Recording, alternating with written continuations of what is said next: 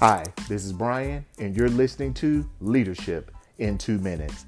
This week, we start a brand new series entitled What to Do When Team Members Struggle. So, let's be honest today, leaders. One of the most frustrating things that we deal with is watching members of our team struggle. Whether they're struggling staying organized, whether they're struggling getting things done, whatever the case might be, as leaders, when you pour effort and you're doing everything that you know how to do to support the members of your team, but yet struggles are still there, it can be frustrating. So, over the next few weeks, I want to unpack three particular things that we can do as leaders to help those team members that may be having a hard time. Now, this is not an exhaustive list by any stretch of the imagination.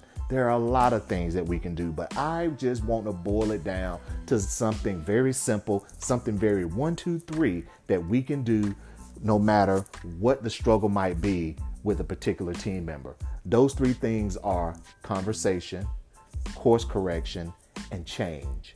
Now, here's the caveat we often jump to the one in the middle course correction because we want to quickly identify problems and we want to come up with solutions.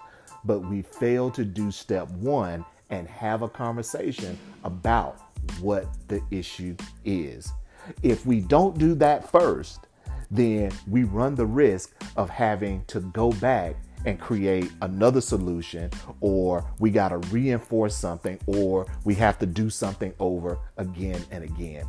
So I want to lay this out in a one, two, three type process that helps us be able to guide team members in a leader as a coach position through the struggles that they may be having.